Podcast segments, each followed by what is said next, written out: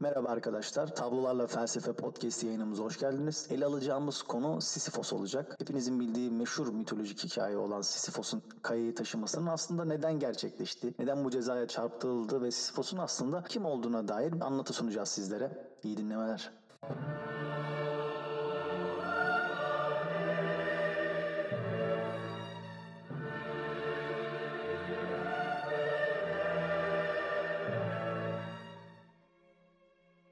Sisyphos aslında bir prens olarak dünyaya geliyor. Babası Aulos Teselya kralı. Doğal olarak kendisi de Teselya'nın varisi oluyor. Ancak ne yazık ki süreç onun Teselya'nın tahtına geçmesine engel olacak. O Sisyphos da kendi krallığını kurmaya yöneliyor. Korint krallığını kuruyor ve başına geçiyor. Kral olan Sisyphos'un en büyük özelliklerinden birisi de kurnaz ve çok akıllı olması. Sisyphos'un önemli sıfatlarından ikisi bunlardır. Bu iki sıfatı aynı zamanda Homeros Odysseus için de kullanır ve bu anlatı kimi metinlerde Odysseus'un babasının gerçekte Sisyphos olduğunu söyler. Çünkü ikisi de kurnazlık ve zekilik sıfatlarıyla adlandırılır ve gerçekten problem çözme konusunda ikisi de oldukça mahirdir. Sisyphos daha sonra gök kubbeyi taşımasıyla bildiğimiz Atlas'ın kızlarından birisi olan Merepo ile evleniyor ve üç çocukları dünyaya geliyor. Ancak trajedi sadece Sisyphos'ta sınırlı kalmıyor hayatı boyunca. E, oğlu Glaucus'la ilgili de ilginç bir trajedi ortaya çıkıyor. E, Glaucus kendi savaş atlarının daha hırçın ve saldırgan olabilmeleri için onları insan etiyle besliyor. E, ancak bir gün ahıra onları beslemek için girdiği zaman ki bunlar atlar serbest dolaşıyorlar o alanda. Ancak atları besleyecek bir etin kalmadığını fark ediyor Glaucus. Ancak atlar aç ve saldırgan bir vaziyette onun üzerine gelmeye başlıyor. Glaucus karşı koyamıyor ve atlar Glaucus'u parçalayarak yiyorlar ve bu şekilde hayatını kaybediyor Sisyphos'un oğlu. Sisyphos'un oğullarından birisinin trajedisi bu şekilde oluyor. Peki Sisyphos'un tanrılarla alıp veremediği tam olarak ne?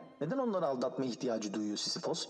Aslında Sisyphos'un ilk tanrılarla zıtlaştığı nokta tam olarak nehir tanrısıyla karşılaşmasıyla başlıyor. Bir gün ülkesi Korint krallığında dolaşan Sisyphos, Zeus'un bir kızı kaçırdığını fark ediyor. Bir süre sonra aynı yere kızını aramak için gelen nehir tanrısı Asapos'u görüyor. Asapos Sisyphos'a kızımı gördün mü veya kimin kaçırdığını biliyor musun gibi sorular soruyor. Ancak Sisyphos burada görmedim demiyor. Sisyphos diyor ki kızının kaçırıldığını biliyorum ve bunu kimi kaçırdığını gördüm. Sana bir şartla söylerim diyor nehir tanrısına. Nehir tanrısı da istemese de tamam şartın neyse söyle dedikten sonra Sisyphos da diyor ki en güzel nehrinin tatlı su yatağını benim ülkemden geçireceksin. Asapus istemese de bu teklifi kabul ediyor. Tatlı suya sahip en güzel nehrini Sisyphos'un krallığından geçiriyor. Ve Sisyphos da ona kızını Zeus'un kaçırdığını ve hangi yöne gittiğini işaret ediyor. Tabi Asopus Zeus'un peşine düşüyor ancak tabii ki Zeus daha sonra peşinden gelen Asopus'u yıldırımlarla savuşturuyor. Ancak bu durumu yani kimin onu şikayet ettiğini de tabii ki Zeus biliyor. Ve Sisyphos'un canını alması için de Thanatos'u ona gönderiyor. Aslında insanların canını almak için Thanatos gelmiyor. Genel olarak insanların canını almaya daha doğrusu ruhlarını almaya Hermes geliyor. Tabi Zeus kendisini şikayet eden kişinin Sisyphos olduğunu biliyor. Sisyphos'u cezalandırmak için de Thanatos'u Sisyphos'a gönderiyor ki onun canını alabilsin diye. E, peki Thanatos kim? E, Thanatos ölüme karşılık geliyor. Ancak Thanatos'un diğer kardeşleri de ölüme karşılık geliyor. Thanatos'un ölümsel anlamı ise tatlı ölüm yani. iyi bir şekilde ölüm anlamına geliyor Thanatos. Thanatos'un diğer kardeşleri şiddetli bir ölüm, katliam gibi anlamlara gelen feci ölümler.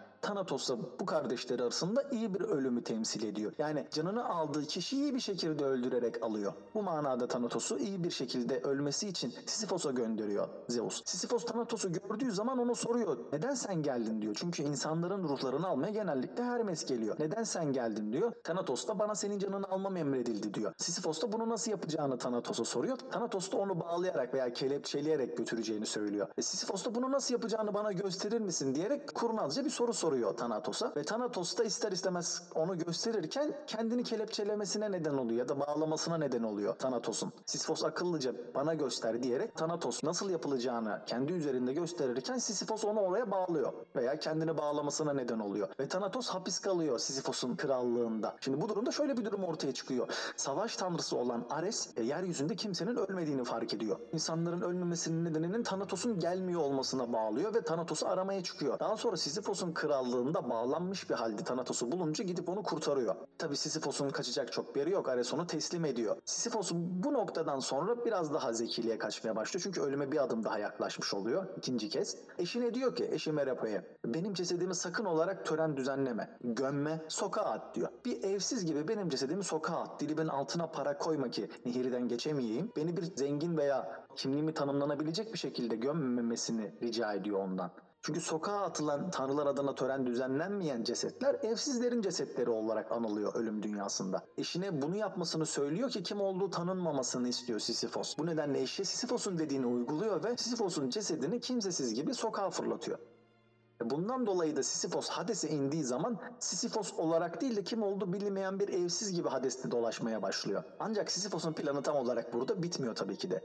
Sisyphos daha sonra e, yeraltının kraliçesi olan Persephone'un yanına çıkıyor Hades'in eşinin. Ve ona yalvarıyor. Diyor ki ben bir yoksul olarak buraya geldim yanına çıkıyor ve tabii ki doğal olarak cesedinin gömülmeyen bir yoksul olarak bulunduğu orada fark ediliyor. Persephone'dan rica ediyor. Diyor ki benim eşim tanrılara saygısızlık yapar bir şekilde cesedimi sokağa at. Düzgün bir tanrılara yaraşır bir cenaze törünü düzenlemedi. Ve bu oradaki şehirdeki kadınların arasında yaygınlığa neden olabilir. Bana izin ver yeryüzüne çıkayım cesedimin tanrılara yanaşır bir şekilde gömülmesini sağlayayım. Daha sonra yer altına geri geleyim diyor. tabii ki de bunu yapmayacak ama çok güzel bir şekilde ne yapması gerektiğini tanrılara yanaşır. Yani sizin için yap yapacağım bunu. Ya tanrılar için yapacağını söylüyor bunu. Diyor ki tanrılar için. Bu tören tanrılara saygısızlıktır bunun yapılmaması ve bu tanrılara saygısızlık benim eşim yüzünden kadınlar arasında yaygınlaşır. Cenaze törenleri artık sizin için düzenlenmemeye başlar. İzin verin bunu düzelteyim diyerek aslında dini bir temelli sizin adınıza gidip orada iş yapayım ve geri geleyim mi çeviriyor Sisyphos konuyu. E tabii ki nedense Persephone da bunu okeylemesin ki tabii ki diyor çıkabilirsin. izin veriyor. Ya Sisyphos diyor ki 2-3 gün içinde ben bunu halledeceğim. Hemen yer altına geri geleceğim. Yani bir problem olmayacak diyor. Tabii Sisyphos yukarı çık çıktıktan sonra